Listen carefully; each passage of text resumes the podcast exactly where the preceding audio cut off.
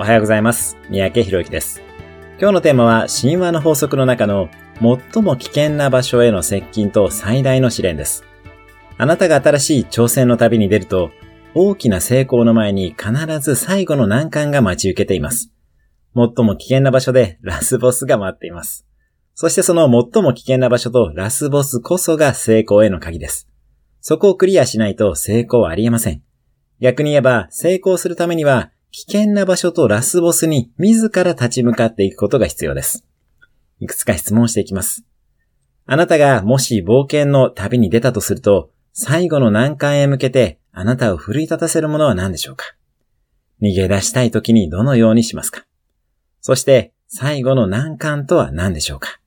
そこで乗り越えるべき自分の内面の壁は何で、旅の途中でどんな能力を培ってきたでしょうか？